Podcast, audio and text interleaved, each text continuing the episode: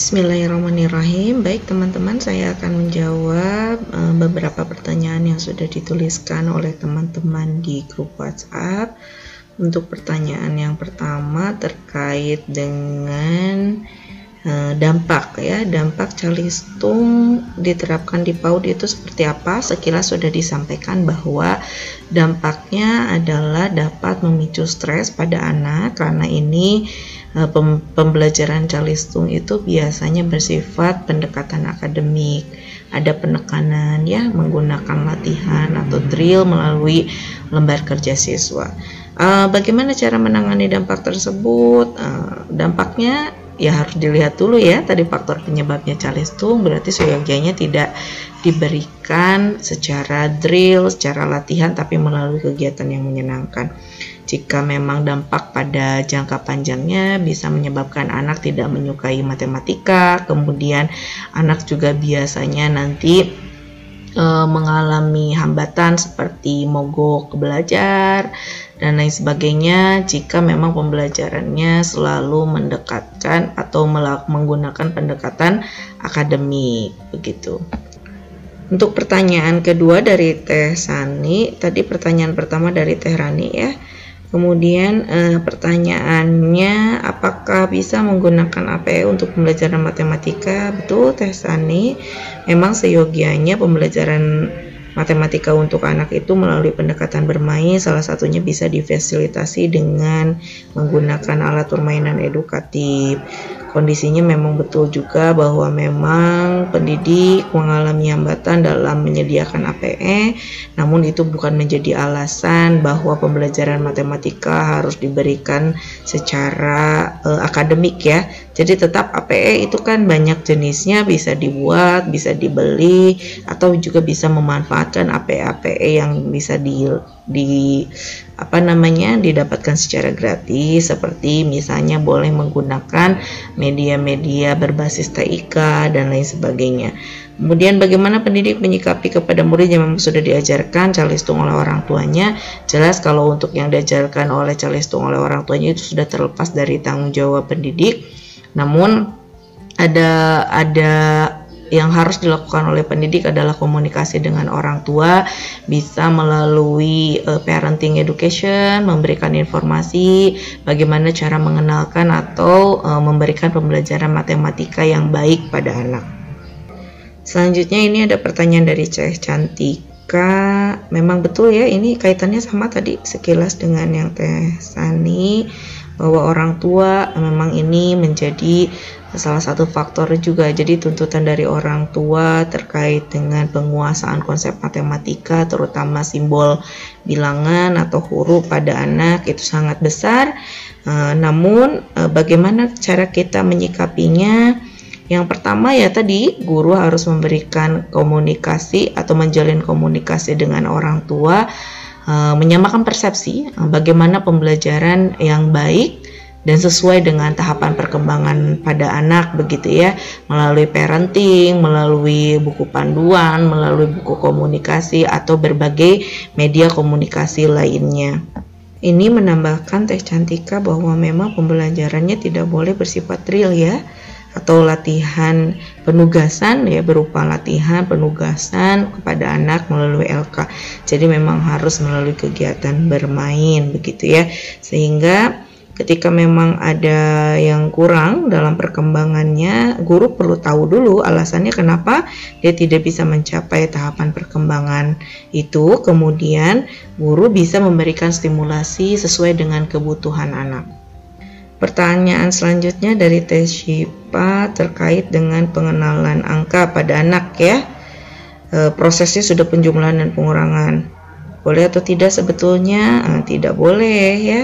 Tidak boleh tes Shifa uh, penjumlahan dan pengurangan berupa operasi langsung gitu ya hitungan dengan simbol. Bagaimana caranya? Uh, nanti kita akan bahas di standar isi ya tapi sekilas saya mungkin bisa berikan gambaran bahwa pengenalan penambahan bilangan pada anak itu harus menggunakan media yang real Artinya misalnya ketika memang kita mau mengenalkan proses penambahan, bisa menggunakan uh, boneka, misalnya satu boneka, kemudian nanti bunda kasih lagi satu boneka, jadi ada dua boneka seperti itu ya teh ya. Jadi intinya lebih kepada bondaril dulu, bukan gambar juga ya, gambar juga bisa, tapi setelah bendaril atau media realia. Selanjutnya pertanyaan dari Teh Grace, ini fokus pembelajaran matematika AUD itu apa? Oh, fokus itu artinya begini Teh. Konsep-konsep apa saja yang mau dikenalkan pada matematika nanti kita uh, dalam pembelajaran matematika untuk anak, nanti kita akan bahas di standar isi dan standar proses ya. Jadi memang hakikatnya permasalahan uh, matematika pada anak usia dini yang dilaksanakan di lembaga PAUD itu dominan pada pengenalan simbol dan bilangan. Sedangkan konsep-konsep matematika yang perlu dikenalkan itu tidak hanya bilangan dan simbol ada pola, ada aljabar, ada geometri dan lain sebagainya. Dan itu nanti kita akan pelajari di pertemuan selanjutnya ya. Baik untuk pertanyaan Teh Senja, eh, ini sama ya Teh dengan jawaban saya di atas eh, pada pertanyaan sebelumnya bahwa lembaga PAUD mau tidak mau memang harus uh, menjalin komunikasi. Memang itu salah satu kewajiban menjalin partnership kerjasama dengan keluarga. Mem, apa nama artinya me, menyamakan persepsi tentang proses pembelajaran bisa dilakukan melalui parenting ya. Uh, kemudian bisa dengan buku komunikasi dan lain sebagainya. Kemudian Eh, kita juga tidak boleh mengikuti eh, permintaan jika memang itu menyalahi dari tahapan perkembangan anak. Misalnya keke ingin diberikan calistung tapi kita tahu bahwa itu tidak baik untuk anak jika diberikan melalui paper pencil test atau drill gitu ya. Ya kita sampaikan baik-baik pada orang tua eh, dan orang tua kalau biasanya di lembaga PAUD yang manajemennya sudah baik itu dia akan uh, mengisi kesepakatan tata tertib, artinya mengisi juga kesepakatan bagaimana layanan pembelajaran atau layanan pendidikan yang tepat untuk anak itu disamakan dulu persepsinya. Untuk pertanyaan Teh Hanisha, betul Teh ini uh, pernyataan dulu ya mungkin bahwa memang ketika masuk SD itu ada beberapa sekolah dasar yang melakukan ujian, ujiannya juga calistung begitu ya dan tidak dikenalkan huruf dan bilangan. Sebetulnya pengenalan huruf dan bilangan nanti mungkin berkaitan dengan pertanyaan yang lain itu uh, boleh tidak dikenalkan pada anak? Boleh, hanya pendekatannya saja itu harus melalui kegiatan bermain dan tidak dites begitu ya. Misalnya contoh kalau uh, tes atau dengan latihan atau dengan drill itu biasanya menggunakan buku LKS ya. Kemudian ada maaf saya menyebutkan merek ada buku bacalah buku hitungan dan lain sebagainya itu yang tidak boleh. Jadi kalau mengenalkan huruf melalui nyanyian mengenalkan huruf melalui bermain kartu itu tidak ada masalah ya teh ya. Jadi bagaimana nanti orang tua kalau minta calistung eh, kita harus sesuai dengan prinsip pembelajaran begitu ya. Kita sampaikan kepada orang tua dulu jika memang tidak berkenan ya sebaiknya orang tua juga diberikan informasi dari awal sehingga dia bisa mengikuti aturan dari sekolah begitu ya untuk pertanyaan Teh Silmi tadi ya baru kita ungkapkan di artikel teman-teman bisa baca bahwa memang pengenalan anak usia dini 1 sampai 10. Boleh tidak Bu kalau di atas 10 selama kalau anaknya meminta boleh. Yang tidak boleh itu adalah e, kita yang memaksakan mengenalkan angka-angka tersebut karena angka itu hanya simbol ya, simbol dari nilai bilangan itu sendiri. Uh, usia berapa yang tepat untuk mengenalkan uh, huruf atau angka? Sebetulnya ada di STPPA ya untuk usia TK 4 eh, sampai 6 tahun itu sudah boleh dikenalkan simbol-simbol uh, atau huruf-huruf. Namun nah cara mengenalkannya itu yang harus kita pilih.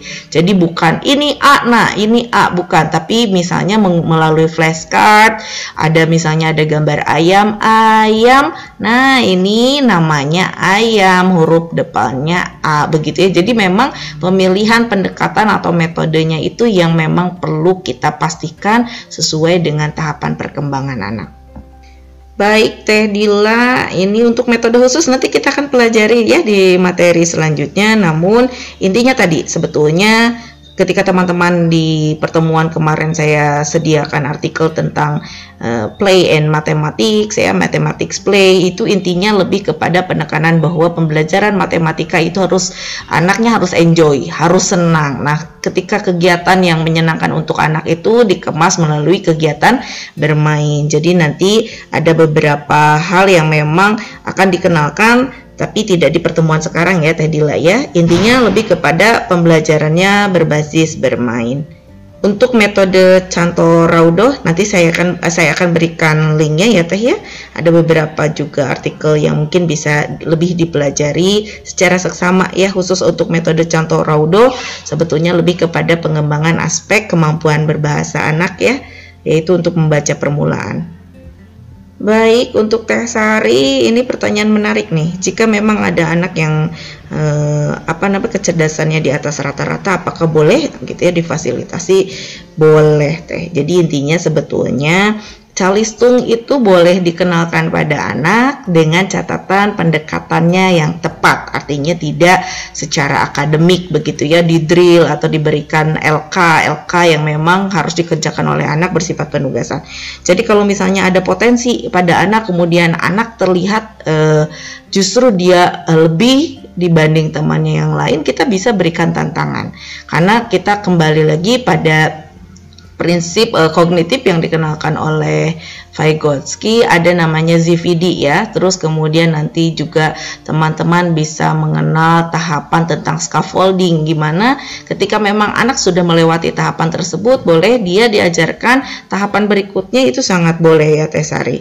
Jadi e, boleh difasilitasi tindakan yang perlu dilakukan oleh guru atau orang tua itu seperti apa? Ya tentunya sesuai dengan e, minat anak, permintaan anak, kebutuhan anak. Jadi ketika misalnya anak sudah bisa e, menyebutkan satu sampai 20 kemudian aku mau lagi ini uh, habis 20 apa gitu ya boleh dikenalkan tapi secara perlahan begitu ya secara perlahan. Intinya tidak ada batasan kapan misalnya ini harus uh, diberhentikan begitu ya. Konsep-konsepnya selama memang anak meminta dan bahkan ada potensi anak memang bisa uh, memahami tersebut itu boleh. Yang tidak boleh itu ketika memang uh, misalnya usia lima tahun kita paksakan sedangkan tidak ada permintaan perasaan dari anak begitu ya. Dan kita juga tidak melihat bahwa anak e, memiliki kecerdasan atau gifted atau misalnya kecerdasan yang di atas rata-rata.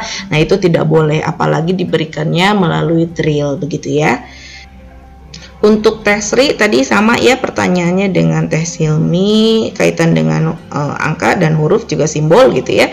Itu kapan dikenalkan? Kapan dikenalkan teman-teman boleh cek di STPPA ya. Sebetulnya di usia TK itu sudah boleh dikenalkan namun dengan pendekatan yang menyenangkan begitu ya. Kalau kondisinya di daerah tempat Teh Yuni atau Teh Sri ini uh, ada yang dikenalkan 4 tahun ke bawah itu perlu ada informasi ya kepada orang tuanya bahwa ini loh tahapan yang seharusnya begitu ini yang perlu kita lakukan proses pengenalannya pun juga tidak langsung kepada simbol tapi ada tahapan-tahapan lain yang perlu dilewati begitu ya. Uh, bukan hal yang mudah untuk memberikan informasi kepada orang tua atau masyarakat, tapi bukan juga hal yang tidak mungkin. Jadi bisa saja Tesri juga bisa jadi agen, agen e, pembaharu begitu ya, memberikan informasi yang tepat, memberikan manfaat kepada masyarakat terkait dengan informasi kapan sih e, boleh dikenalkan bilangan begitu ya. Mungkin juga bisa melalui poster, buku dan lain sebagainya bisa kita sebar kepada orang tua dan masyarakat. Untuk pertanyaan Teh Mita, eh, bagaimana cara memperkenalkan bilangan pada anak agar tidak menonton dan memaksa? Ini bisa melalui kegiatan bernyanyi, Teh ya, bisa melalui kegiatan bermain kartu, begitu. Bisa juga melalui menonton video dan lain sebagainya. Banyak caranya. Ini nanti kita akan pelajari di metode metode eh, pembelajaran matematika untuk anak usia dini ya. Baik untuk pertanyaan Teh Riani, ini kaitannya pembelajaran matematika Kemudian terkait dengan kreativitas anak jelas memang ini kita sepakat ya bahwa setiap pembelajaran pada anak itu prinsipnya adalah melalui bermain. Dan e, ada berbagai kegiatan matematika yang bukan hanya konsep e, bilangan dan operasi tapi seperti balok ya e, kemudian puzzle itu juga menjadi uh, alat main dalam pembelajaran matematika khususnya untuk uh, meningkatkan kemampuan anak berpikir kreatif ya pemecahan masalah dan lain sebagainya. Jadi uh, yang harus diperhatikan yang pertama tujuannya. Tujuannya mau apa ya teh ya? Kemudian medianya nanti kira-kira apa yang bisa digunakan untuk uh, menyampaikan materi-materi yang ingin disampaikan pada anak. Kemudian cara penyampaiannya juga ya harus luwes, harus menyenangkan untuk anak dan lain sebagainya sehingga eh, secara tidak langsung ini dapat merangsang kreativitas anak itu sendiri. Baik, untuk Teh Farda, eh, selain parenting, ada alternatif lain tidak Sebetulnya mah eh, parenting itu kan salah satu bentuk dari kita uh, memberikan informasi kepada orang tua ya. Dan parenting memang memang parenting ini maaf ini memang disarankan uh, terlaksana di lembaga PAUD minimal itu dua kali dalam satu tahun ya. Jadi satu semester satu kali. Alternatif lainnya bisa melalui buku komunikasi, teh kemudian bisa melalui website ya. Bisa juga misalnya guru membuat video terkait dengan tahapan perkembangan pembelajaran matematika untuk anak kemudian nanti di share kepada orang tua banyak caranya. Yang paling penting adalah terjalinnya komunikasi dan penyamaan persepsi terkait dengan pembelajaran matematika untuk anak usia dini tersebut ya. Baik untuk pertanyaan Teh Ranti, bagaimana jika anak mengalami hambatan ya dalam pembelajaran matematika apakah akan berlanjut sampai ia dewasa kelak?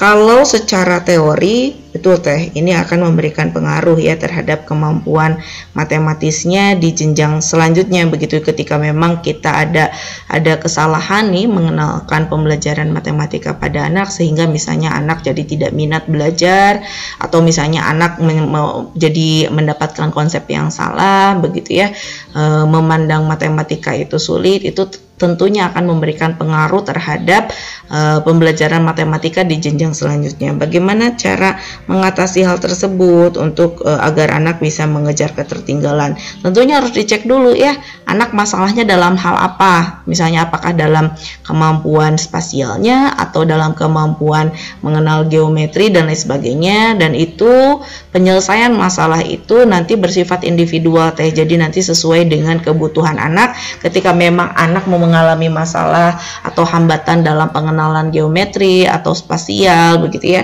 Berarti uh, ada uh, pihak keluarga atau pihak guru di sekolah dasarnya atau di sekolah-sekolah uh, jenjang berikutnya yang bisa memfasilitasi anak untuk konsep tersebut begitu tentunya tadi uh, dengan pendekatan individual.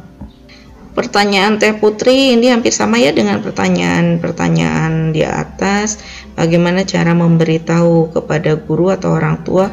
Tentunya melalui informasi ya, komunikasi dan informasi baik melalui kegiatan parenting. Kemudian kalau untuk guru sendiri seharusnya sih dia memiliki kompetensi itu ya.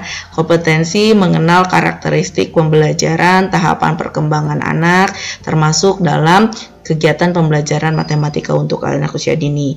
Nah, permasalahannya adalah bagaimana menyamakan persepsi tersebut dengan orang tua. Tadi sudah disampaikan bisa melalui parenting, bisa melalui buku komunikasi atau dalam bentuk komunikasi lainnya, begitu ya. Nah, baik untuk Teh Titi, ini pertanyaannya tes untuk anak yang mau masuk TK boleh atau tidak. Ah, ada istilah kalau untuk anak itu anak TK atau anak SD itu namanya screening. Justru yang dilihat itu bukan hanya kemampuan dasar artinya kemampuan dasar itu kemampuan-kemampuan yang bisa menyiapkan dia untuk memahami materi pembelajaran di jenjang uh, jenjang yang memang dia akan masuki. Misalnya untuk di SD memang ada pengenalan uh, simbol, huruf dan lain sebagainya, tapi itu bukan jadi satu-satunya acuan.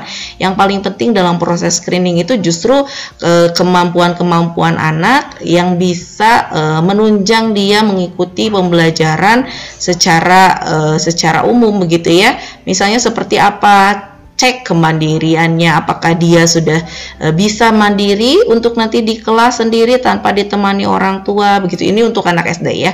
Untuk TK itu untuk bisa mengecek e, screening lebih kepada uh, apa karakteristik anak, bagaimana nanti guru bisa mengenalkan materi pada anak sesuai dengan karakteristik individunya masing-masing. Jadi bukan berupa tes uraian ya, itu sebetulnya tidak disarankan ada tes IQ boleh atau tidak? Tes IQ itu hanya sebagai gambaran saja potensi apa yang sudah dimiliki oleh anak begitu ya. Tapi bukan berupa ujian sehingga nanti ada uh, yang gagal gitu ya masuk ke TK ini atau gagal masuk ke SD ini itu tidak disarankan ya teh ya.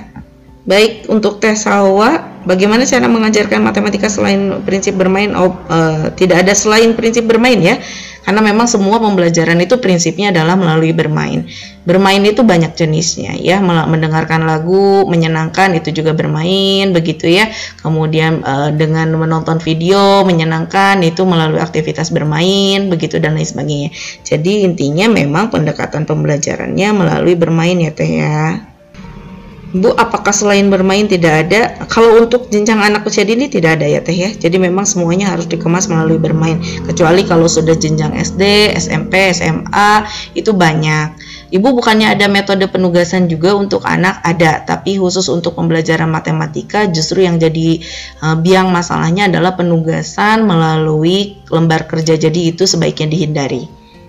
Baik, untuk pertanyaan TK ini sama dengan pertanyaan sebelumnya ya memang tuntutan orang tua itu jadi salah satu faktor ya permas munculnya permasalahan uh, calistung gitu bagi anak. Bagaimana cara membuat anak menyukai pembelajaran matematika? Ya tadi harus melalui kegiatan bermain ya TK ya.